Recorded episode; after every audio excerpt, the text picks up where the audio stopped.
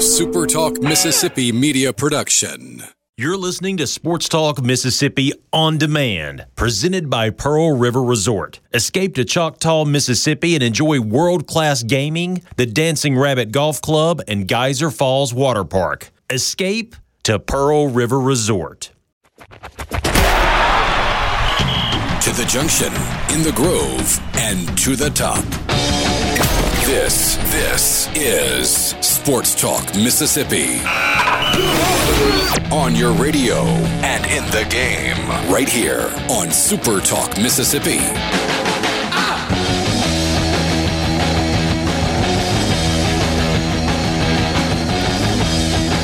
Good Wednesday afternoon, Sports Talk Mississippi, streaming live at supertalk.fm. Back from a short little break.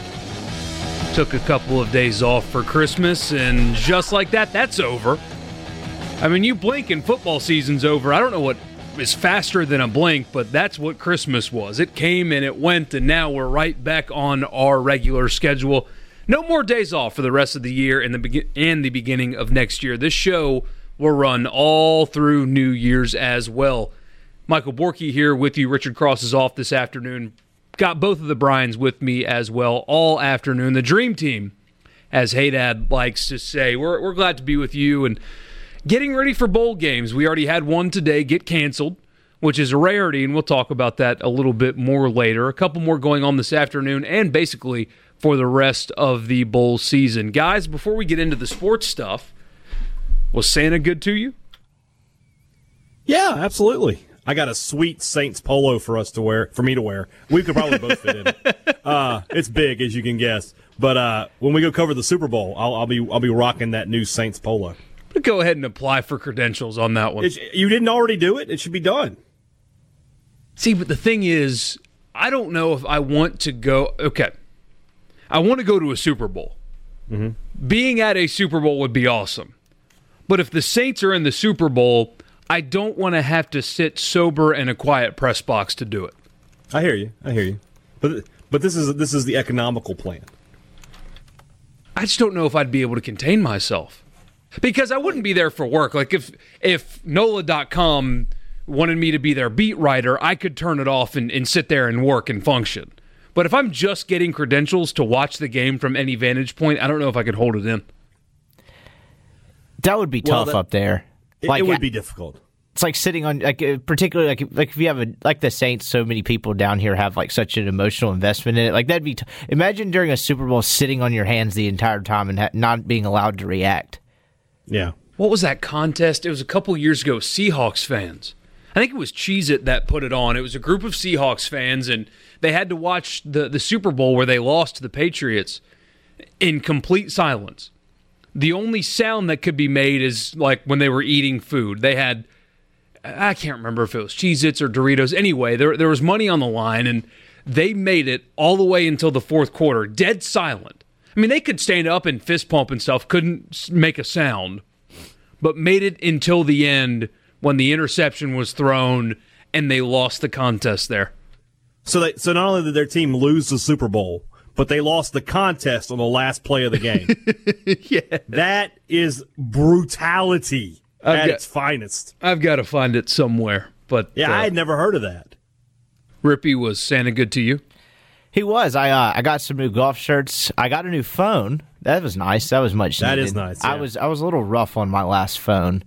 Um, so that's nice. I still don't. I got it like activated. I still not quite sure how to work this no home button thing, but I'm I'm I'm working on it. The facial recognition kind of freaks me out too. Not sure how I feel about that.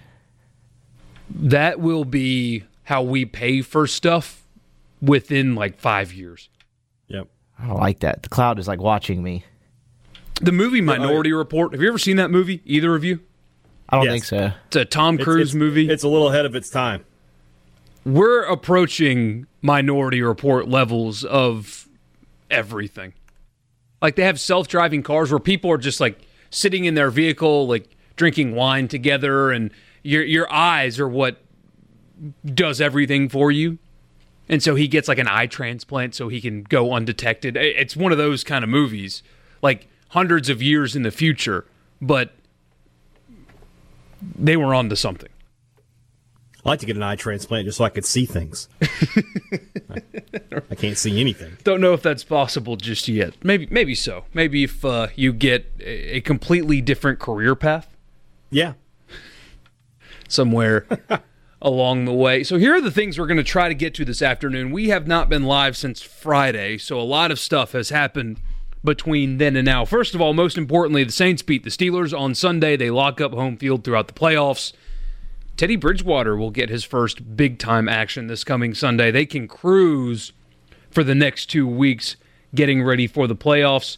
Uh, I will tell you exactly why Drew Brees should be the MVP, objectively speaking, with no emotion involved. We'll go through the rest of the NFL slate and the playoff picture.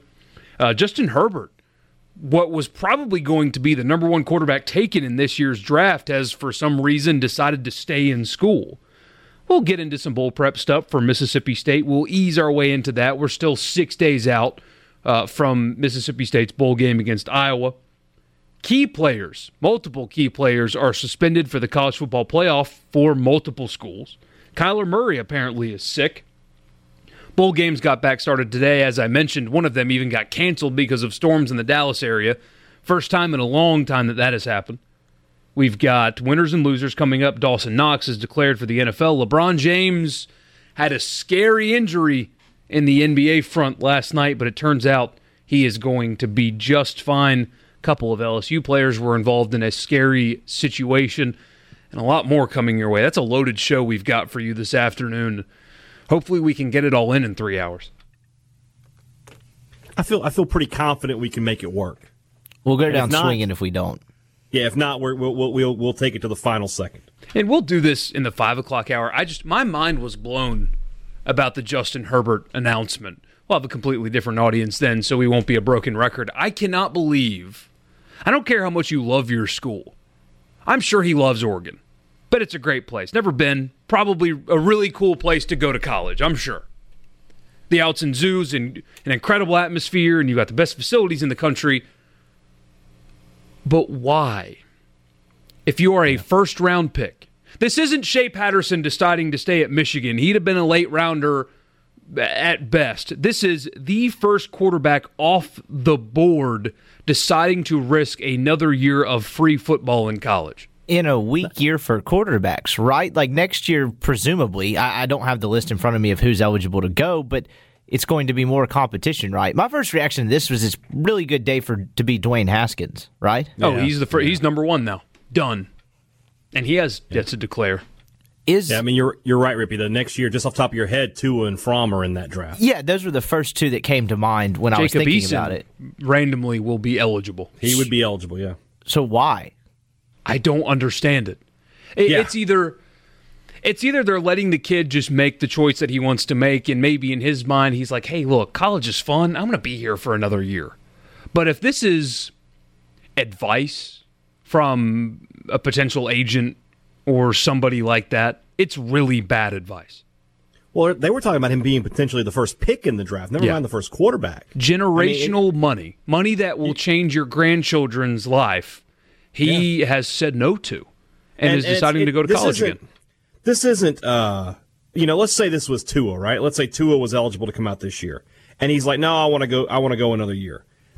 You can at least say, "Well, he's coming back to win another national title." There's Oregon's not winning the national title next year. You're, not. You're not coming back for anything. Team, you know, there's no team goal next year. I mean, maybe you can win the Pac-12, I guess.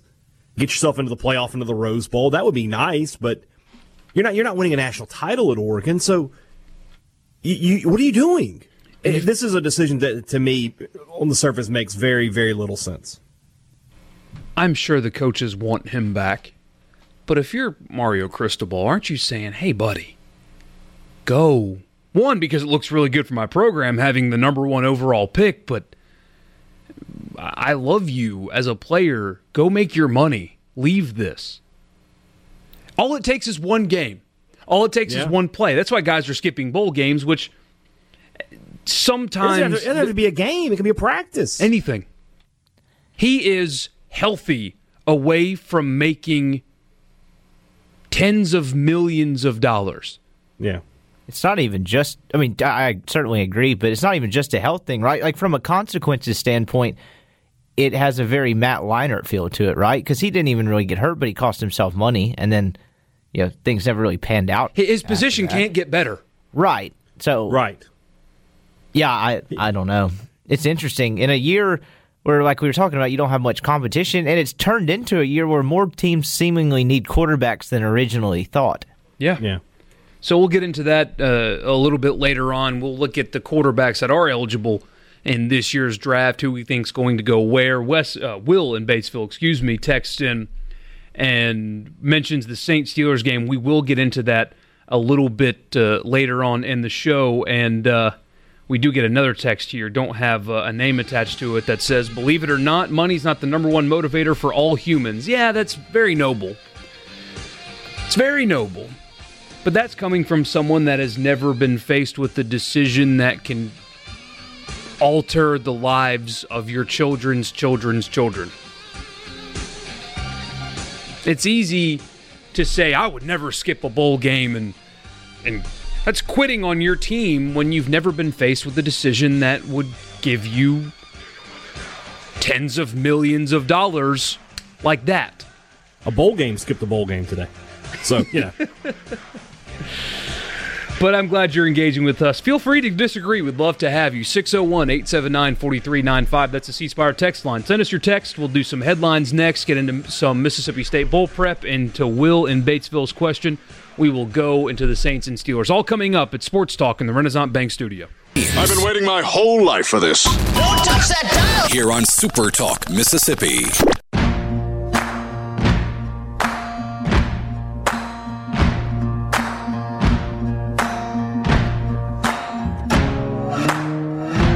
You can run on for a long time. Our friend Adam on Twitter has a hard time with context. Gotta cut you down. He says, so it's okay to disagree with someone staying in school when they'd be a high draft pick, but I call people out on Twitter for disagreeing and telling Knox how crazy he is, in parentheses, which he is, for leaving early. Makes sense. Here's the thing, Adam. I didn't call out people for disagree with the decision. You're free to disagree with that decision all you want to. There are some people, even draft analysts, that will say that Dawson Knox maybe left a year early. I think he was underused in the offense, and it, now's as good a time as ever if some draft analysts are right and they're going to bypass and, and look beyond the production and realize that he's an NFL prospect. What I was calling out on Twitter, Adam, was the people that were sending messages directly to Dawson Knox telling him how stupid he was.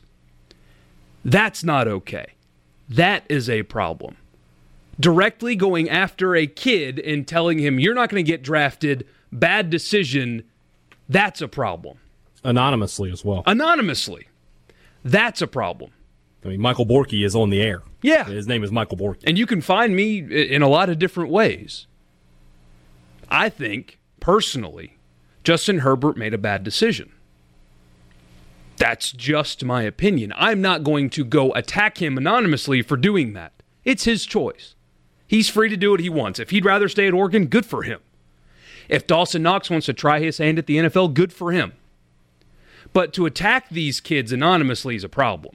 That's what I was calling out, Adam. And thank you for engaging with the show this afternoon. Just try to provide a little context with your input, is all I'm asking. We'll get into the Dawson Knox stuff a little bit later, though. Let's get into some headlines. There was one that probably had Haydad shook up last night. The biggest headline in the sports world last night was LeBron James going down with an injury. He said after the game that he heard a pop. Luckily, whatever he heard was not a pop. He got an MRI today. He is day to day with, I guess it was a, was it a uh, groin injury? Um, Mild groin strain. mild groin strain, but when he used the phrase pop last night, people were extremely worried. And when you're talking about a muscle injury and you hear a pop, that's a bad thing. But it turns out everybody uh, can take a big, deep breath. LeBron James will continue to play for the Lakers. He's going to miss their game against Sacramento. I think that's tomorrow. Hey, Dad. Tomorrow. Yes, that's Uh, correct. And then otherwise, we'll be day to day. Right. Turns yeah, out- so last night, you know, full disclosure, I went to the movies last night, took my, my oldest daughter to see Aquaman, And uh, so I get home and I check Twitter, and the first thing I see is Lakers have defeated the Warriors. So I'm immediately like, yes, you know, I'm excited. I'm tweeting out smack talk. Then I scroll down a little further, and I was like, oh no, oh he he's hurt. Oh no, and uh, but like you said, it looks like it's, it's a groin strain, and it's going to be uh, a day to day kind of thing, and, and he should be all right, and probably going to miss a few games, you know, but doesn't It's help that he's very dramatic. Like he's very dramatic whenever he gets any sort of contact and I will falls not have you uh, disparage LeBron James uh, here on the show. Oh, look, I like LeBron James. I think he's fine. I think he's great, but he's very dramatic. and when he you know suffers He a be, mild yeah. groin strain and says, "I felt something pop," well, that will cause Well, a freak I will out. tell you, as a person who uh, suffered a mild groin strain back during his uh, glory days of high school, that to this day I can feel a pop every now and then. If I if I sit down for too long, when I stand up, I hear I, I can feel a pop down there. So I mean, I don't think he's he's exaggerating too much. When when you get injured down there, you will feel a pop sometimes.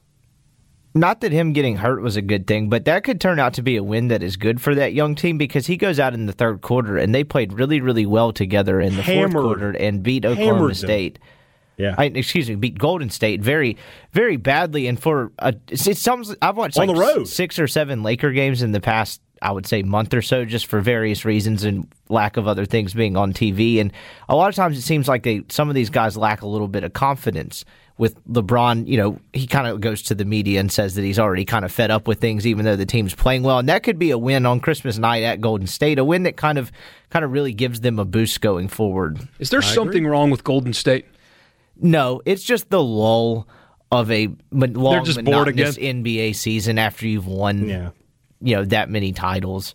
I, they're still the best team, and when the games matter in April and in May, they will still be the best team. this is this is really bad to say, but I'm going to say it anyway. The DeMarcus Cousins returning from injury, making Draymond Green obsolete, is going to be very enjoyable for me to watch. Draymond Green is already the most expendable player in that rotation. In starting lineup, I guess. I, I, I should guess he's not below the bench guys. But yeah, no, I, I certainly agree. And I think Boogie Cousins will make better decisions on the offensive end because as good as Draymond is defensively, he messes up a lot of what they do offensively with taking bad shots and, and, and he, Yeah, have you seen the screen grabs from the game Yes. uh, last night?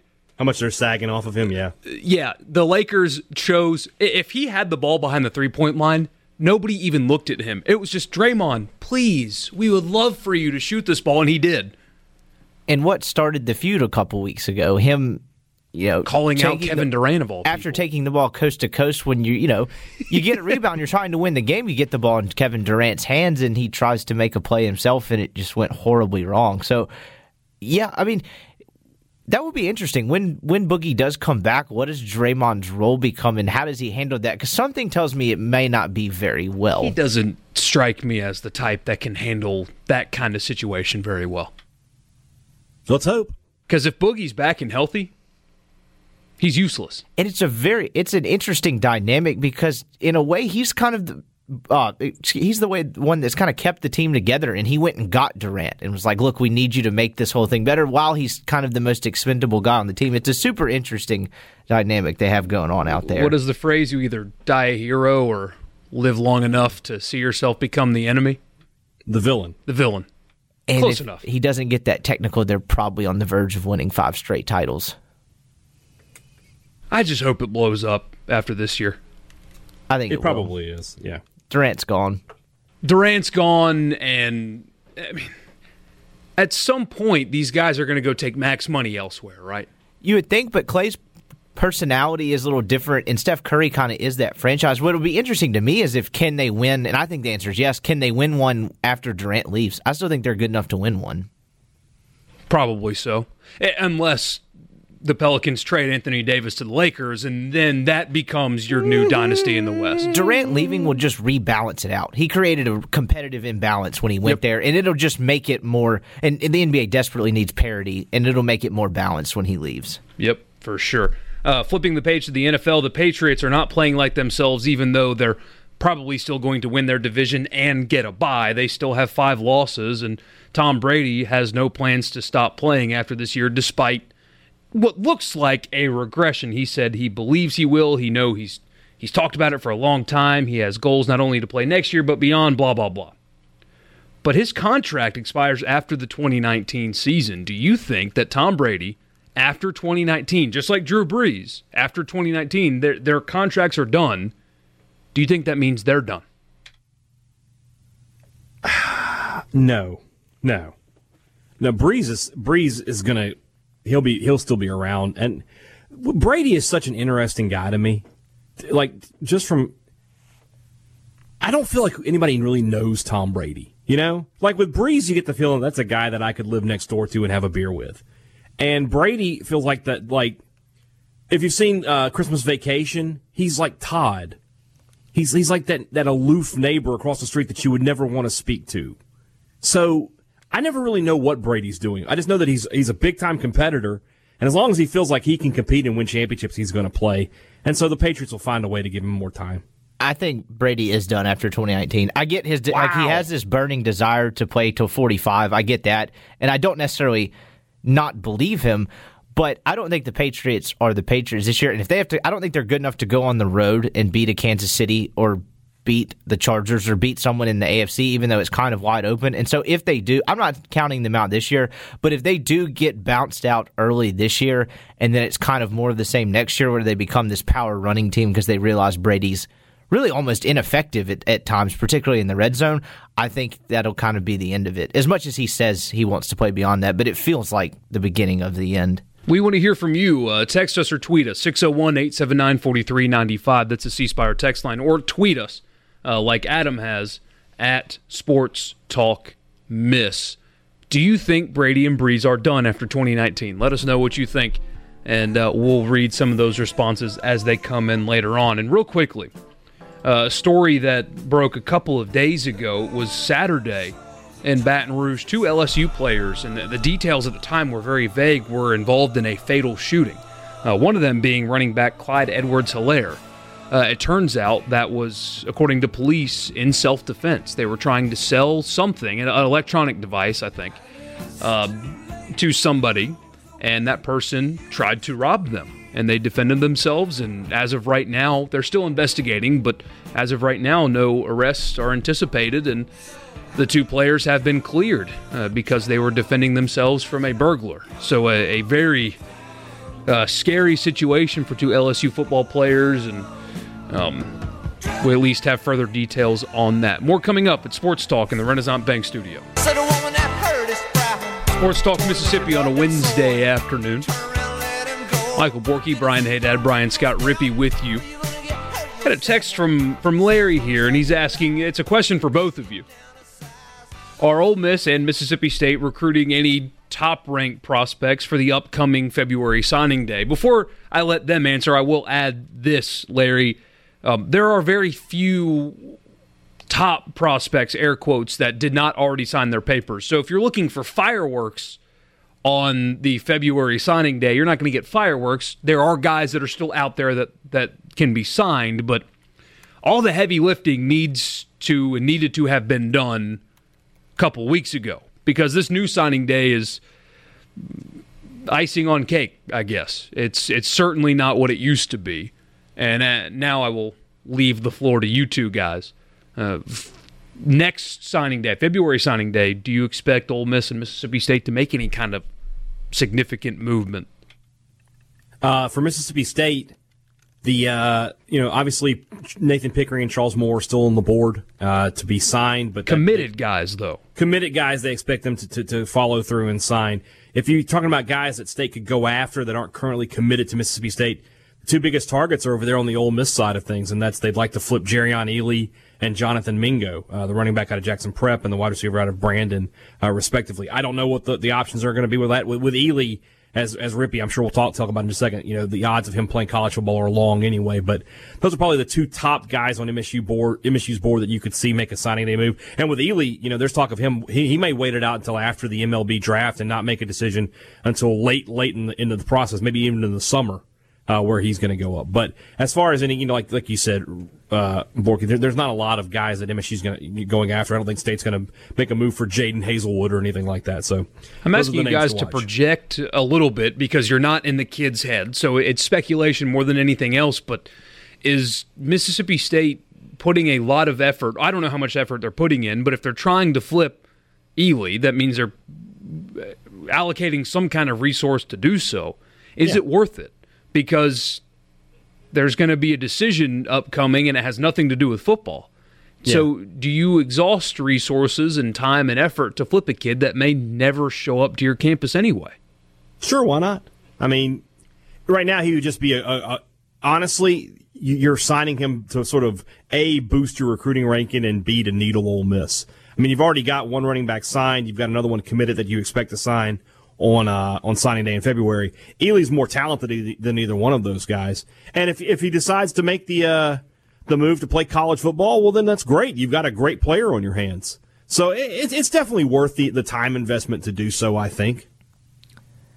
Yeah, for Ole Miss, it's just trying to keep Ealy and Mingo, and then they're going to target some specific needs. I think they're going to go try to get a JUCO linebacker to come in and compete with some of these some of these younger guys they have, and probably add one you or two more. maybe they'll go to Memphis at some point?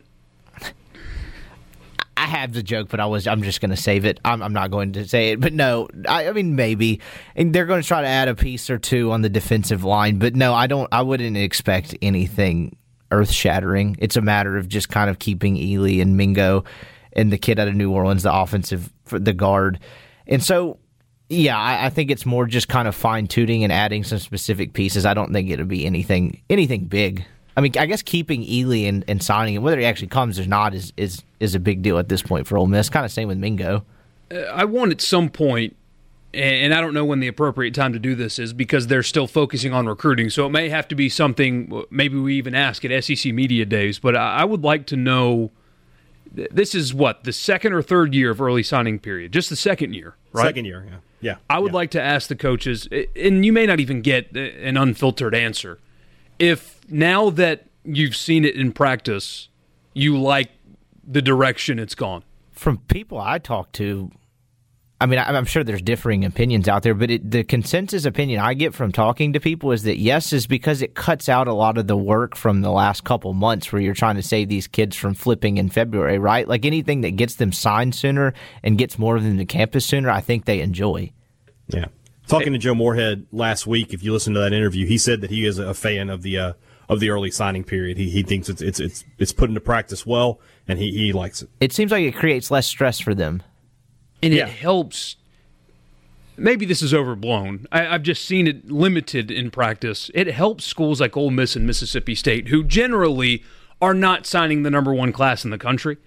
So when these schools like Georgia, Alabama, even though this year's an outlier for Ole Miss, are slow playing like a four-star wide receiver, for example, one is on Ole Miss's roster right now. They can't do that anymore Yeah. because the kid Well- can say, "I either have a spot or I'm going to sign with another SEC school." Right. Well, that that, that is happening with Mississippi State in, in this instance, though, uh, with cornerback DJ James, who was committed to Mississippi State throughout the year. Uh, and then in the last few weeks, uh, Alabama ramped up some interest, and I think they gave him the whole "Why don't you wait it out and we'll see what happens." You know, in February, and then he got a late Auburn offer, so he decided to push back his. He was going to sign uh, last week and decided to push that back uh, to February just to just to make sure of what his all all of his offers are, which is exactly what this period is sort of you know allowing you to do. You know, you, you have that commitment. You, he could have signed with Mississippi State if he wanted to, but now that he has some other options, and I- and and State's willing to wait on him, so it's the best of both worlds for a player like that. not everybody has that option to wait, Correct. right? I mean, I guess technically you do, but if you're if you're not an elite level prospect, you probably want to go ahead and get the paper signed so to ensure you have a place, right? Because you see Right. kids get squeezed out of scholarships all the time. So You're gambling on yourself if you wait till February now. But Right, but and somebody a- for for some players like James, who it, it's obvious Mississippi State would wait on him. It's fine. There are some players. You're right, Rippee, that they need to go ahead and put pen to paper because you know I think of a was it, a couple years ago with Alabama. There was a kid. Uh, what was his name? I think it was Natrez Patrick was his name. No, that's not right. I can't remember his name though. But anyway, he uh, he was set to sign with Alabama and got the call from Nick Saban. I mean, he's he's got the press conference going on. He's wearing the suit. The hats are on the table, and Saban basically tells him, "I don't have room." And this kid was a top Wow. 75 player in the country, and Saban, "I just don't have room." What a And he- problem he, to have. he took a gray shirt at Alabama, had offers from Florida, Florida State. I can't remember that kid's name. It's driving me crazy. And uh, decided he would just gray shirt at Alabama. I mean, that tells you something right there. Yeah. How are they able to pull that off? And Georgia and LSU's done it recently. How are they able to get and because they are they are the elite of the elite. But- they have they have everything a college football player wants, and they feel like that's their best chance to go to the NFL. And so somebody's willing to pay for his way for an, for a semester for a chance to you know like you just talked about in the first segment generational money. You're betting on yourself. Yeah, and it's it's interesting to me the the early signing period for like it seems more from a player standpoint it seems more beneficial for kids that are going to enroll in January, but for the kids that enroll in May, like that's an in, I don't know that's interesting. Uh, like, like you would seem like you'd be if you're not going to graduate early, you'd be more prone to waiting. But there's also like we were just discussing other factors at play that go Yeah. into that. the gray shirt thing to it's just so fascinating because if if you're a gray shirt at Alabama, you can get a full scholarship and and well, probably play right away at most places. If you are a gray shirt, your prospects of playing at that place are, are kind of grim to begin with. But I guess if you love where where you've chosen to go to school, you love where you've chosen to go to school. Um, the, the gray shirts and the blue shirts, uh, I don't know if there's anything more than that. That's a really I don't know how they pull all those strings. That's that takes some special math to, to fit all that scholarship stuff together. Look, as a former bench warmer, the ring still fits the same, man. Sadly, I didn't win any rings in high school, and it was probably not my fault because I was with you. I didn't play very much either. Um, flipping the page to Mississippi State, we'll get into this more also in the next segment as well. Real quick, hey Dad, when does the team leave for Florida? They should uh, if they haven't left already. They're they're packing up and going. They were they were leaving on the 26th. They were leaving today. and then, kind of off subject, but not really. These are always fun. Do you have any idea what their bowl gifts are?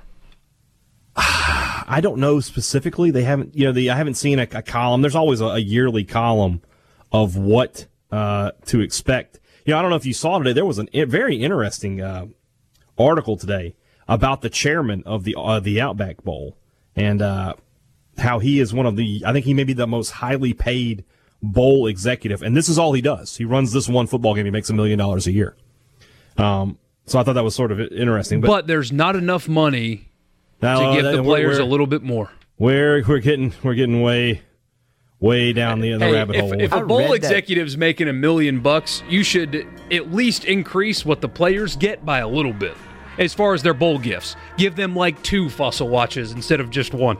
I read that Right. story, and there seemed like some actual reasons why he makes that much money. But it 'Cause he's really like good at what whoever- he does. Yeah, but it seemed like whoever did the story was really displeased with the fact that the guy was making that much money, even though there were Yeah. some decent reasons for it. I don't know. You think there was a little well, he's, bit he's of worked there agenda for there? 30 years for one thing. I mean, he's just gotten raises. You know, I mean, if I worked if I worked for Super Talk by, in third for 30 years, I mean, I expect to make more money than I'm making right now. it's a sweet gig if you can get it.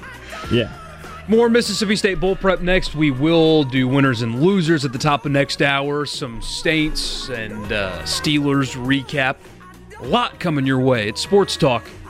Borky and the Bryans here in the Renaissance Bank studio.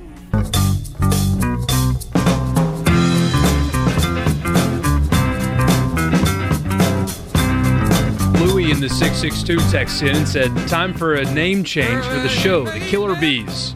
Sorry, Richard. You're out, Richard. He'll be back at some point. For now, you do have me, Michael Borky, Brian Haydad, and Brian Scott Rippee with you. It's really good to be here on Sports Talk Mississippi, streaming live at supertalk.fm. Haydad, what do you know about Iowa football? Uh, they are a throwback kind of team. They run the football. Uh, they, they, they run a lot of power. Uh, they are an I formation, two back set, two wide, very pro style in their offense. Defensively, they are very, very, very good. Uh, very physical defense, similar to Mississippi State. And they have a lot of depth on their defensive line. Uh, they're, they're a little weak in the secondary, but unfortunately, Mississippi State's not really a team that, you know, is poised to take a, a- advantage of that. So, uh, they're, they're a good football team. Um, but that said, I, you know, if you're, if you're wanting to look too far ahead, MSU's defense is still MSU's defense. So it's, it's going to be, I think it's going to be a low scoring game and a, uh, a game that's going to be very, very physical. If you like old school three yards in a cloud of dust kind of football, this might be the game for you on on uh, New Year's Day. A, a Mississippi State fan watching the Saints game at the the bar on Sunday um, somehow found out who I was and started asking me about this game, and I said I don't know much about Iowa, but I have watched them a few times this year, and I think it's fair to say that they have not faced a collection of athletes like they will in this game. Is that fair? That's probably very fair. Uh, I don't know if they played Ohio State off the top of my head. They did not. But- they did well, go then- to Penn State and lose, and they also lost to Wisconsin. But I would argue that neither Penn State nor Wisconsin have, especially the defensive line, but the entire defense Correct. that State has. yeah, this will be the best. I mean, at the end of the day, everybody MSU faced this year faced the best defense they faced all year, in Yeah. my opinion. So, mm-hmm. so yeah, this will be the best defense that Iowa faces, and you know, I mean, I, I don't see anything looking at Iowa that makes me think they're the defense that's going to crack twenty eight points on Mississippi State. Yeah, You know, I mean, the- the- Iowa say give them twelve a game. That's probably where we are. Iowa couldn't crack 11 points against Northwestern. So Yeah, so that's all you need to know. Like I said, it, it just depends. You know, it depends on MSU more than anything else because you know against good defense this year, defenses this year, Joe Moorhead's offense has struggled. So we'll see what happens uh, against a good Iowa defense. You know, you have to hope that the SEC uh, theory is correct and state just has better athletes and can just you know be better than Iowa uh, offensively. But on the other side of the ball, yeah, I, I definitely see state containing this Hawkeye offense. What's the over under on that game? Well, Rippee's our unofficial uh, guy, right? What's, what's the what's the deal? What is it? Uh, let's see. Not Rippee. I'm sorry, Borky. I cannot find it. It is, oh, it's because I'm looking before the playoff. Uh, 43 and a half. 43 and a half. 43 and a half state, by the way, for whatever it's worth to you, a seven point favorite in the game. So if I told you that, I mean, I could tell you State won 24 to 10, and you'd believe that, right? Absolutely. So yeah, I would, I would, I would steer towards the under on this one. Or like 20 to 10. Like, you know, like 20 to 7 Yeah. or something like that. Yeah. Yeah. I mean, if State even won 17 to 7, I would I would buy it, you know? I mean, State's offense this year, you you look at their four losses, which were the four best defenses they played. They scored 7, 6, 0 and 3. I mean, those are the four best defenses they played. And Iowa's defense from a statistical standpoint is closer to those defenses than it is to to Arkansas and Ole Miss who they, you know, they ran up and down the field on. So We'll see. I, I- don't see. I think State's going to get around you know twenty points or so, but I definitely have trouble seeing our, uh, seeing Iowa get more than, than fourteen. So yeah, the under seems like a pretty safe play here. And there's no fear of anybody sitting out, right? Those decisions have already Right. been made. Jeffrey Simmons, Montez Sweat are both going to be playing in the game, and there's no fear of anybody else. The whole team's getting on the plane and planning to play. Uh, not only are there, there are no decisions for the NFL, but you know this time time of year, this is where sometimes like academics will catch a player or two. The entire team is eligible to play. So everybody that played in the Egg Bowl was on the sideline for that is is headed to Tampa ready to play in this football game. Speaking of getting on a plane, what kind of crowd do you expect from Mississippi State fans going? At least it's a different part of Florida. Yeah, different venue and uh, you know a different bowl game for sure. Uh, I've heard this. The ticket sales have been pretty good. Uh, you know, it's difficult to track that kind of stuff because the university doesn't ever give you a, a real number, and so many people are buying on the secondary market. You know, you, you could spend eighty dollars with the university, or you could spend you know twenty bucks on StubHub or SeatGeek and, and sit in the fifty yard line and have have a much better seat. The university's been very proactive this year. They're offering a package where if you buy your tickets through them, you get one of those really cool Egg Bowl lapel pins that you might have seen at the uh, Connerly Trophy, Borky. Uh, you Yes, get sir. A, they're having they're having a dinner with Coach Moorhead and a full facilities tour of, available if you buy your tickets through the university. So so good for them. They're trying to do what they can to move tickets. I think it'll be a good MSU crowd. You know, nothing nothing overwhelming like the Liberty Bowl was a few years ago, but there'll be a lot of maroon in Tampa. Yeah, they've got to combat the secondary market because Oh, bowl- big time. Uh, you see where the the fans ticket allotment is in the bowl stadiums, and if the stadium's not completely full, the scatter of everybody else is where they got it on the secondary market. So there's a, a clear discrepancy. They got to fight it somehow, I guess. Winners and losers coming up next. We're rolling along on a Wednesday. It's Sports Talk Mississippi. Michael Borky and the Bryans with you this afternoon. You can text us 601 879 4395. Be a part of the show that way. Back after this.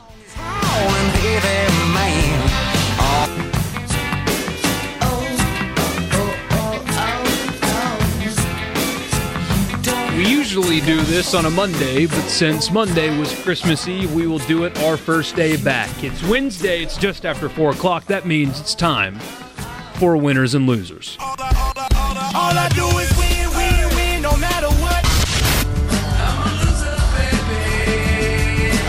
We got winners. We got losers. Americans love a winner and will not tolerate a loser. Winner never win, and a winner never quit. All right, we'll go snake draft style because I don't like the way Richard and I do it. I guess I probably could change that, but nevertheless, we'll do this now. And I will start with the New Orleans Saints. They clinched home field all throughout the playoffs. They beat the Steelers. Yes, there was some controversial calls down the stretch, but the ability to win that game in the manner in which they won that game tells me the offensive struggles from a few weeks ago are no longer of any concern. They get to basically sit everybody they want to this weekend, cruise through a couple of free bye weeks before they host the next couple of playoff games. The Saints, first of all, for the year that they've had, but winning that game in the fashion in which they did against a really good and determined and pretty desperate Steelers team was a big statement made at the end of the season. Hosting in the dome throughout the playoffs, the Saints are big winners this weekend. Nobody's beating them down there. Don't, Tend don't, to agree. Don't, don't, don't, don't, don't do that. Don't, don't do that. Don't, don't, don't you jinx it. Don't you put that, that evil on me, Brian Rippee. Don't do that. My winner, and I'm going to go, uh, I'll stay in the NFL. Dak Prescott and the Dallas Cowboys are headed back to the playoffs, NFC East champions. Uh, for the second time in his young career, they beat Tampa Bay 27 to 20. He had a pretty strong game. Up and down year for him, obviously, but the main thing is the main thing, and he's going back to the playoffs where, uh, if he's able to uh, win in the wild card round, he will have a date probably with Drew Brees and the New Orleans Saints. I'm going to go to the Cincinnati Reds this bright, late late Friday afternoon. They finally, it's kind of a fan base that has been waiting for them to get out of a rebuild and kind of do something aggressive. And they traded for Yasiel Puig, Matt Kemp, Alex Wood, and added Kyle Farmer, while simultaneously adding seven million in cash, dumping the twenty-eight million dollars owed to Homer Bailey, and only giving up one top ten prospect in their farm system. So, pretty good day. The Cleveland Browns. They are 500. The Cleveland Browns on December 26, 2018, have a 500 record. It's a fun story. Baker Mayfield, eh, the, the guy that most NFL people doubted the most, and the, the draft pick was mocked by some even. He has no business in the NFL. He's too short. He's too cocky. He's Johnny Manziel 2.0 and maybe he still does some some things that he shouldn't. Like stop staring down your former coach Hue Jackson. He was fired. He didn't go spurn you to take another job. If he would just cut that kind of stuff out, he'd be perfect as a rookie quarterback. He still pretty much is. The Browns are fun. They play really good and nasty defense. Baker Mayfield's a great story, and he's got drama and, and all of that stuff. I love the Browns. They're going to miss the playoffs probably. I think they're mathematically eliminated now, even despite the win They are. They are. but they're fun. And I hope this continues into next season. It's not a flash in the pan because for some reason, the Browns are fun to root for for me. They've got an ugly color scheme. They've got ugly uniforms. They're in a city where, like, the sun comes up maybe a dozen times a year. I love the Browns. I love the story. They're winners again. I'm going to college basketball. I'm going to go to Arizona State knocking off uh, then number one Kansas on Saturday night. Arizona State uh, is playing pretty well this year. They have they've lost a couple of games. They had a bad loss to Vandy before that, but their only other loss is to a top ten Nevada team. And uh, by proxy, a winner in that is Mississippi State, whose strength of schedule just went up a little bit with uh, that win because Arizona State is their one loss on the season. As we uh, when we wrapped up coverage of uh, Mississippi State versus Wright State there in Jackson on Saturday, Ben Howland was openly rooting for Arizona State to win that game. Uh, they delivered for him, so the Sun Devils are one of my winners this weekend. I'm going to go Lamar Jackson and the Baltimore Ravens. They go on the road and beat a really good Chargers team, and they are now in the driver's seat to win the AFC North. I don't know if this stuff is sustainable. Like I've seen people compare it to Tebow. I think he's a much better and advanced passer than Tebow. And when Tebow went on this run, I know he won a playoff game, but they didn't really unless I'm misremembering, they didn't really go on the road in the regular season and beat really good teams like this. They kind of got lucky with the streak on their schedule and playing some mediocre teams into the playoffs. So my winner is the Baltimore Ravens and Lamar Jackson, who are probably going to win the AFC North if they can take care of the Browns at home this weekend. A guy named Tyler Conway is my third winner. He's an NBA writer for Bleacher Report. He shared a video on Twitter that has made me laugh for like five consecutive days. It's a picture, or a picture, it's a video of two cats. And you know how cats are. They're always like hitting each other and fighting each other. There's one that is sitting up on its back legs with its arms out, and another one just reaches his arm out and barely taps the cat on his back legs, and the cat falls over. And the caption is James Harden drawing a foul. That's good. It's perfect. That's a winner. I'm still laughing at it. It was tweeted on December 20th, and it's making me laugh again. So that's my third winner. For me, how can I not choose the Los Angeles Lakers? Even with LeBron getting hurt, it doesn't look like it's going to be serious. That was, that felt like a little bit of a statement to go to Golden State on Christmas Day and absolutely dominate the champs like that. That was that's a big win for that team. So many young players, they needed that confidence boost, like we were talking about. Plus, you know, I'm a Lakers fan, so it looks like the, the chips are falling into place with some other players coming in free agency or a trade to maybe make another uh, long extended run at the top for the LA Lakers. I'm going to go not to throw shade at Hey Dad because they had their day a couple days later, but I'm going to go Jaren Jackson. He scored 27 Oh, yeah. points in the Staples Center on Sunday night, hit a late three in LeBron's eye. Had his dad watching. Rookie that was way far advanced, way further advanced offensively than I think they thought when they drafted him. Had to be a pretty cool moment having your dad there and beat LeBron and the Lakers in the Staples Center. Turning the page to losers, an NBA loser, the New Orleans Pelicans. There's been a lot of noise about Anthony Davis doesn't belong in a market like New Orleans. And I feel bad for the fans of the team because all they hear about their team is why they don't deserve a star. But then the team plays like they have over the last two weeks, and it, it leads credence to that. They've battled injuries. They're, they're still without their point guard, they're still without one of their starting bigs. Uh, I mean, Julius Randle, who's been excellent, is still dealing with an injury. They've missed one of their wings. So, yes, they've been injury depleted, but they are the worst team in the NBA in clutch rating, meaning in close games, they are the worst team in the NBA in winning close games, as opposed to a year ago where they were the best team in the NBA, first to worst in winning close games. If they want to keep Anthony Davis and, and make him want to sign that supermax, they can't play like this. And so right now they are losing the narrative, and therefore they are losers. Uh, I'm going to go with the opposite of your first winner in the Pittsburgh Steelers. That's, I mean, they're basically out of the playoffs. It would take a, a miracle finish for them to get in. Uh, that's a much better team than should be missing the playoffs. They had some, some, just some bad plays this year. The loss to Oakland is a killer. And then the decision to fake punt. I, I just, I, I, you had a lot of momentum at that point. You'd really done a good job stifling the Saints offense, and you're going to give Drew Brees a short field the chance to win the game. This doesn't make a whole lot of sense to me. So the, uh, the Pittsburgh Steelers are my, one of my losers. Oh, Hey Dad stole that one from me, so now I'm scrambling a little bit. Thievery. I'll give you my last one while you're doing that. I'm always reminded. I got one more too. Well, we'll get we'll get into this game here in about five minutes from right now. But every time Alvin Kamara does something good on a football field, I'm reminded that Butch Jones didn't think he was good enough to play in the SEC. So Butch Jones, you are a loser because that is inexcusable. I, I have a feeling he was on Nick Saban's staff. Like he would speak up in a meeting, and Nick would lean to the guy next to him. Okay, right, the opposite of that. Yeah. I got to think Kamara could play. So Butch Jones, ever a loser for not playing Alvin Kamara in the SEC. You good, Rippee, or should I go? No, I'll go. I, I'm not sure how good this was. I'll go Jameis Winston. So I watched pretty much all of that uh, Bucks Cowboys game on Sunday, and I think it's reaching the point where doesn't it feel like Tampa Bay is going to have to move on from this guy? They may end up giving him another year, maybe, but he shows flashes. Like if you ever watch the Bucks, they're m- the most frustrating team in the NFL because they do move the ball really well in stretches, but he just makes mistakes that you can't make. He let the play clock go down to zero on fourth and one twice in one of the most crucial drives of the game. So I think Jameis Winston is probably done in Tampa, and he is my loser. Any anything that portrays him as a loser, I'm going to get behind. Real quick, I guess my last loser. Okay, I got time. All right, uh, one last one here.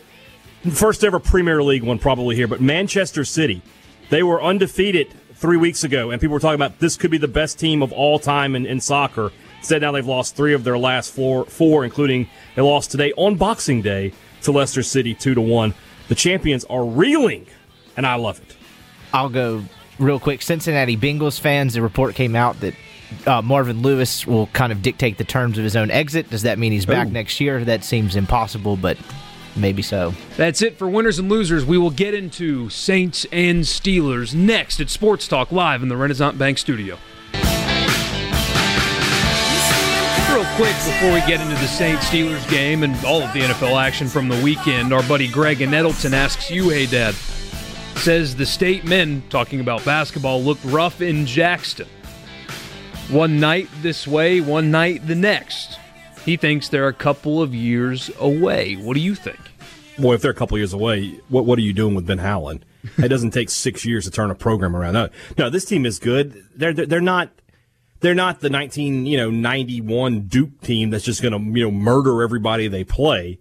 They're, they're going to have some, some off nights, but that said, I, don't, I don't have a whole lot of concerns about this team. If they're a couple, I mean, you say they're a couple years away, then you're talking about they're relying on players who are still in high school because this team is very, very, you know, upper class heavy. I mean, Quinndary Weatherspoon and Aric Holman gone after this year.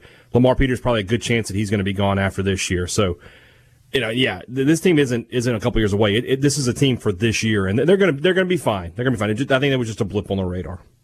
Yeah, and I said a few weeks ago, so it bears repeating. In, in college basketball, especially, but in basketball, you are as frustrating as it may be. You're not going to get a effort or a game every night. It's just not going Right. to happen. You're not going to get B effort or B game every night. There, there are just times where winning is enough, as long as what you saw against a much lesser opponent, even though it was a win, as long as that's not something that happens every time they touch the floor, I wouldn't worry about it. Yeah, I mean, you're playing you're basically a road game. I mean, you're playing in a dump arena that nobody wants to be in two days before Christmas. I mean, it's just it was just everything was was the, the the recipe was right for a for a letdown kind of game. You're playing at a high level these past few games, playing against teams that you might see again in March, and then you, you play a stinker. I mean, it, it, it happens. Don't slander the Coliseum. It's slandered, my friend. Consider it slandered. Uh, all right, back to the NFL. The I I wouldn't call it a big game because they would have probably won this Sunday against the Panthers' third-string quarterback, who is is it Austin Allen? It's one of the Allen brothers. Kyle it's Allen. Kyle Allen. It's Kyle Allen from Texas A&M Yeah, uh, history. Never really. He was a really big recruit, right? He just never put it together. Five star. school. Yeah. Yeah, yeah. Big. They big had time. they had him, and backing him up was Kyler Murray, and they didn't get a, a, a single meaningful down hardly out of either one of them. So, I mean, that's who the Saints are playing this Sunday, a depleted Panthers team. So they were probably going to lock up home field regardless, but it's nice to do so a week early. The Saints beat the Steelers 31 to 28 in one of the more entertaining games that you can watch all season long. It was two high-powered offenses doing what high-powered offenses do, two good quarterbacks that were locked in, a bunch of really good wide receivers, throw in a couple of controversial flags, a really bad fake punt call where the guy that didn't get the first down celebrated like he got the first down. Just a really fun game on Sunday. yeah, especially for the neutral. You know, Yeah. for those of us who had the emotional attachment, it, it may not have been as fun. But yeah, it, it was a fun game, and it, it was one that you know. I thought the Saints were going to win, and then I thought the Saints were going to lose, and then I thought they were going to win again. And then the, the, the funny part of it to me is Michael Thomas's game-winning touchdown. Has there ever been a touchdown that the home fans, you know, the team that scored, didn't want to score as badly as they? I wanted that to be down at the one. I was like, oh my gosh, they'll run off another forty. Best case scenario, they score on fourth and goal, and they leave no time Because they were out of timeouts, right? The Steelers. Right, were. right. You're just like, hey, Brees is going to go over the top. The Saints are going to score, but God, but you know, you end up having to have the drama of, of Ben Roethlisberger, who you know that guy's good in those late game situations, and if they don't get that fumble, they're probably going to at least have a field goal to tie the game. So, very exciting game, and the kind of win the Saints really, really needed. They they needed to have a. a I don't know if it's a bounce back game or not, but they just had not looked like themselves the past few weeks. They looked like the Saints on on on on Sunday, and the most important thing, like we we've said, they're not leaving that dome again until they're either eliminated or they head to Atlanta for the Super Bowl. From someone that didn't really have a dog in the fight, my two biggest takeaways from that game were one, I don't think anyone's going into New Orleans in the playoffs and beating the Saints. I think it would it would take the Saints really, really shooting themselves in the foot for that to happen. And two, man, Big Ben and Antonio Brown and really that offense, when they get clicking, are almost unstoppable, right? I mean, there was a point in that second half where it didn't look like the Saints. I mean, they didn't have an answer for him, and the the the weird part about it all is it, feels like over Big Ben's career, they've almost squandered the t- amount of talent they've had on that offense. I think I don't know where else you put that blame other than Mike Tomlin that as as good as they've been and consistently as good as they've been, they feel like to me they've underachieved in that era, and I think the blame has to go on Mike Tomlin because there's no reason that team should be on the verge of missing the playoffs. Well, I mean, it's the NFL. So, I mean, if the when your team misses the playoffs, the head coach and the quarterback are the first two you look at. I don't think it's been Big Ben's fault, like you said. Offensively, they've been very, very good this year. And obviously, missing Le'Veon Bell hurt some, but they got equal production from for him out of James Conner this year. So, yeah, I mean, the Steeler fans that I know up here in Starkville, and there's a few of them on the beat, and there's one sitting as the head coach uh, at Mississippi State. I think they would all tell you that, that the blame should definitely be laid at the, at the feet of the head coach. As Coach Moorhead would say, point the thumb, not the finger. And their their season didn't go by the wayside. Their their season went by the wayside by losing to Denver and Oakland. Yes, You can't 100%. Inexcusable It's losses. unbelievable. Yeah, with that much talent. And I had somebody ask me, well, I didn't ask. They just said the problems in the secondary for the Saints are back. He called it fool's gold, is what a buddy of mine texted me. And I said, step off the ledge for a second. That was a Steelers team that was desperate.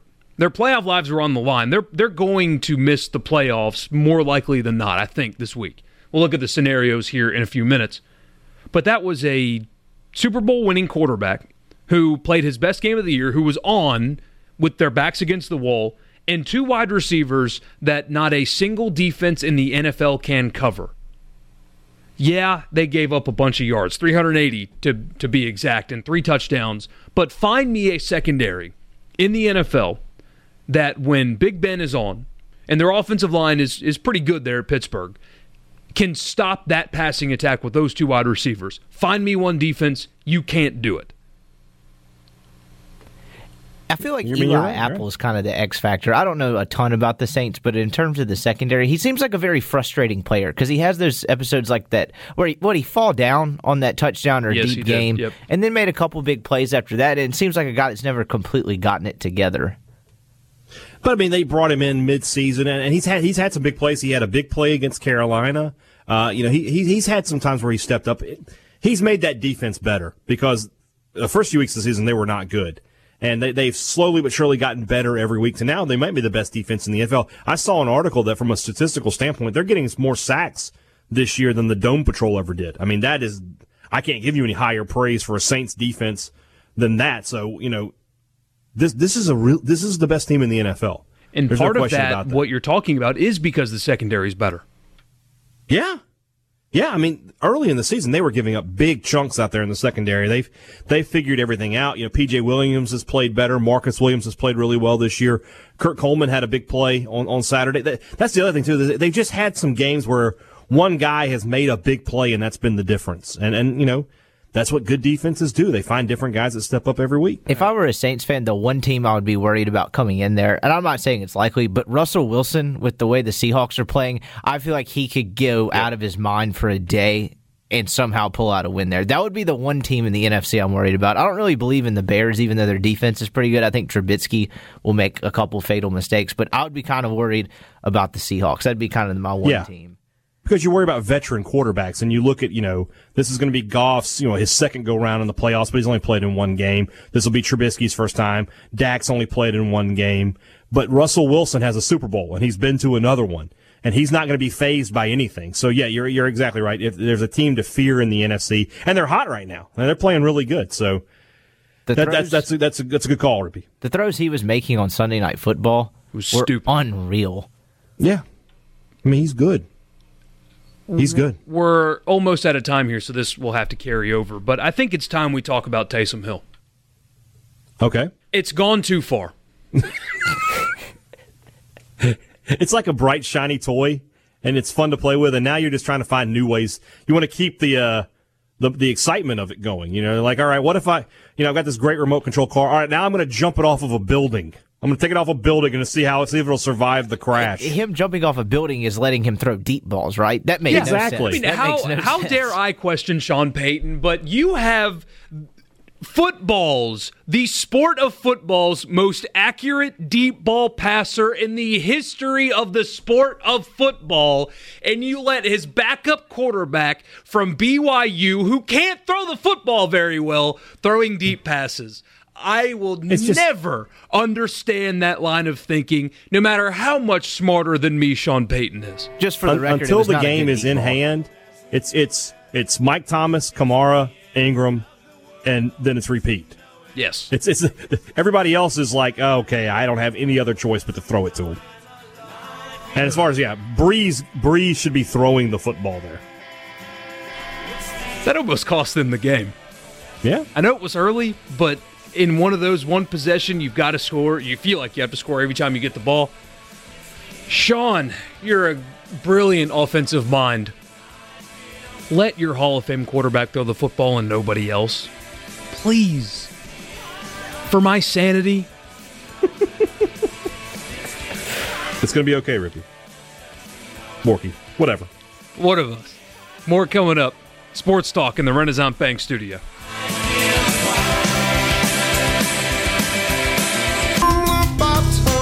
We can probably all agree that in some capacity, one way or the other, an MVP award, a Heisman Trophy, whatever, is the meaningless award. Has little impact on anything. I mean, in the NBA, the MVP never goes to the MVP. James Harden and Russell Westbrook have won MVPs over LeBron James when he was in Cleveland. LeBron James, as long as he's playing at the level that he is, will forever be the most valuable player in the NBA. Giving it to somebody else is just disingenuous or trying to be cute. The award, the MVP award, often doesn't go to the right person and it's generally pretty obsolete. However, there is a debate between Drew Brees and Patrick Mahomes. You could probably make a better argument for Andrew Luck than the two of them, considering what their team would be without Andrew Luck. But the point is, the MVP in the NFL is going to come down to either Drew Brees or Patrick Mahomes. Some numbers for you, objective numbers. I won't interject my opinion, just numbers that tell you why Drew Brees is the NFL MVP this year. Drew Brees is 13 and 2, Patrick Mahomes is 11 and 4. No big deal, I get it. Drew Brees is 6 and 1 this year against winning teams. Patrick Mahomes is 3 and 4. Drew Brees has 7 game-winning drives this season. Patrick Mahomes has 2. Their passer ratings are basically equal. Drew Brees's is just a little bit better. Drew Brees completes 74.4% of his passes, which, if he continues on this path, will break his own NFL record for completion percentage. Patrick Mahomes completes 66.3. Drew Brees leads the NFL in quarterback rating, completion percentage, game winning drives, and fourth quarter comebacks. That is your MVP of the NFL. No opinion, no emotion. Those numbers equal league MVP, full stop, end of story. No, he doesn't throw those cute little sidearm passes, or he hasn't put the no look pass into his repertoire yet. But he's the 2018 NFL MVP. Drew Brees deserves the award for the numbers that are afforded to him and not a Lifetime Achievement Award. Full stop. End of story. I mean, I don't disagree with you. Uh, you know, he, he- the numbers are, are definitely there. You know, and I mean, here's the thing that I, I've always looked at with Brees, right? I mean, he's had some great talent around him at times. You know, Marques Colston's a, a fantastic receiver. Jimmy Graham was very, very good. Uh, you know, but for the most part, he has spent his time in New Orleans making pedestrian wide receivers look really, really good. You know, I mean, Lance Moore didn't do anything when he left New Orleans. Uh, Devery Henderson is not, you know, if I said name the top receiver in, in NFL history, Devery Henderson's name is way, way down the list. Uh, you know, you look at them right now. Obviously, Michael Thomas is very good, but Keith Kirk, Kirkwood, Kirkwood and Tommy Lee Lewis and Tre'Quan Smith, these are not household names, and yet Drew Brees keeps throwing them the ball and making big plays, and that means that it's Brees doing it. It's it's not those guys. He's he's not being carried by elite wide receivers. In the same way that the NBA MVP is kind of disingenuous, it's just kind of the media and the fans kind of falling in love with like the new attractive thing because Patrick Mahomes is electric. Like the way he plays football is, is unbelievably entertaining to watch.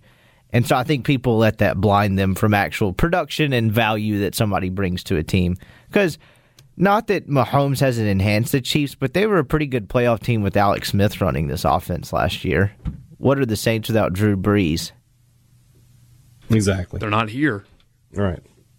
Not here at I all. mean, the, the Chiefs were in the playoffs a season ago. I mean, Titans beat them in Arrowhead. Yeah. Just a Yeah. reminder. they could maybe do that again if they could only beat the Colts this weekend. The Titans did that and then proceeded to fire their coach. That's right. What did you think That's- about that? Oh, it was 100% the right call. The way they were using Mariota and the way that team played on a week in, week out basis was on it was actually one of the better decisions they've made. It's one of the better decisions Jon Robinson's made, and I didn't think they'd have the guts to do it because that you, that never happens in the NFL, right? Like coaches that win a playoff game get an extension, not get fired. But it was 100% the right call. I think Vrabel's a pretty good coach. I'm just not sure if Mariota's the answer at this point. There's a there's a I have a friend who we we believe in something. and We call it selling high, which is when it comes to coaching or, or a player, you got to move at the absolute peak. Then we we have the running joke that uh, in 20, 2014 when State beat Auburn to go to number one, that's when you should have fired Mullen. You show you're serious about winning.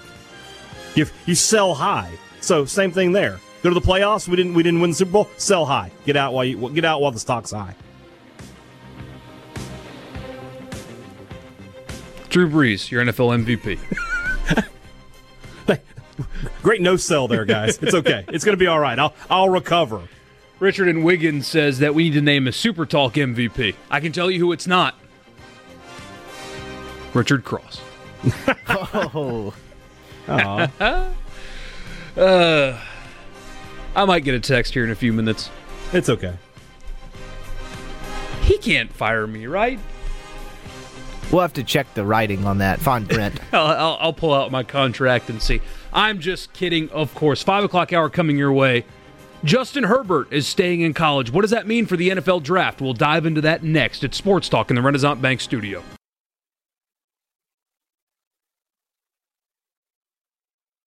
A SuperTalk Mississippi media production.